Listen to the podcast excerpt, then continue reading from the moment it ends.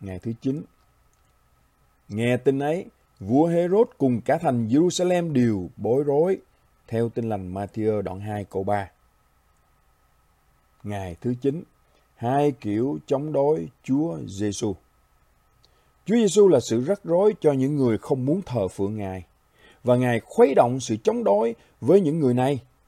Đây có lẽ không phải là điểm chính trong suy nghĩ của Matthew, nhưng đó là một hàm ý không thể tránh khỏi khi câu chuyện tiếp diễn. Trong câu chuyện này, có hai kiểu người không muốn thờ phượng Chúa Giêsu. Nhóm thứ nhất là những người đơn giản không liên quan gì đến Chúa Giêsu, Ngài là con số không trong cuộc đời họ. Nhóm này được đại diện bởi các thầy tế lễ cả và thầy thông giáo ở giai đoạn đầu cuộc đời Chúa Giêsu.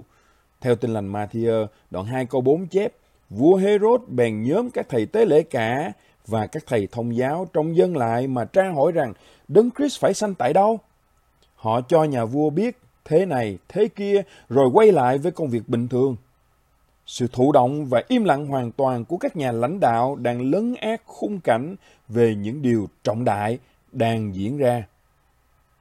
Và lưu ý rằng Matthew đoạn 2 câu 3 nói, nghe tin ấy, vua Herod cùng cả thành Jerusalem đều bối rối. Nói cách khác, tin đồn này xoay quanh việc ai đó nghĩ rằng đấng Messi đã được sinh ra. Trạng thái không hoạt động trong vai trò của các thầy tế lễ cả là điều đáng kinh ngạc. Tại sao không đi với các nhà thông thái? Họ không thiết tha việc tìm kiếm con Đức Chúa Trời và thờ phượng Ngài. Nhóm người thứ hai, không muốn thờ phượng Chúa Giêsu là kiểu người bị đe dọa nghiêm trọng bởi Ngài. Đó là Herod trong câu chuyện này. Ông ta thật sự sợ hãi, quá sợ, đến mức ông ta lên kế hoạch, nói dối và sau đó phạm tội giết người hàng loạt chỉ để thoát khỏi Chúa Giêsu.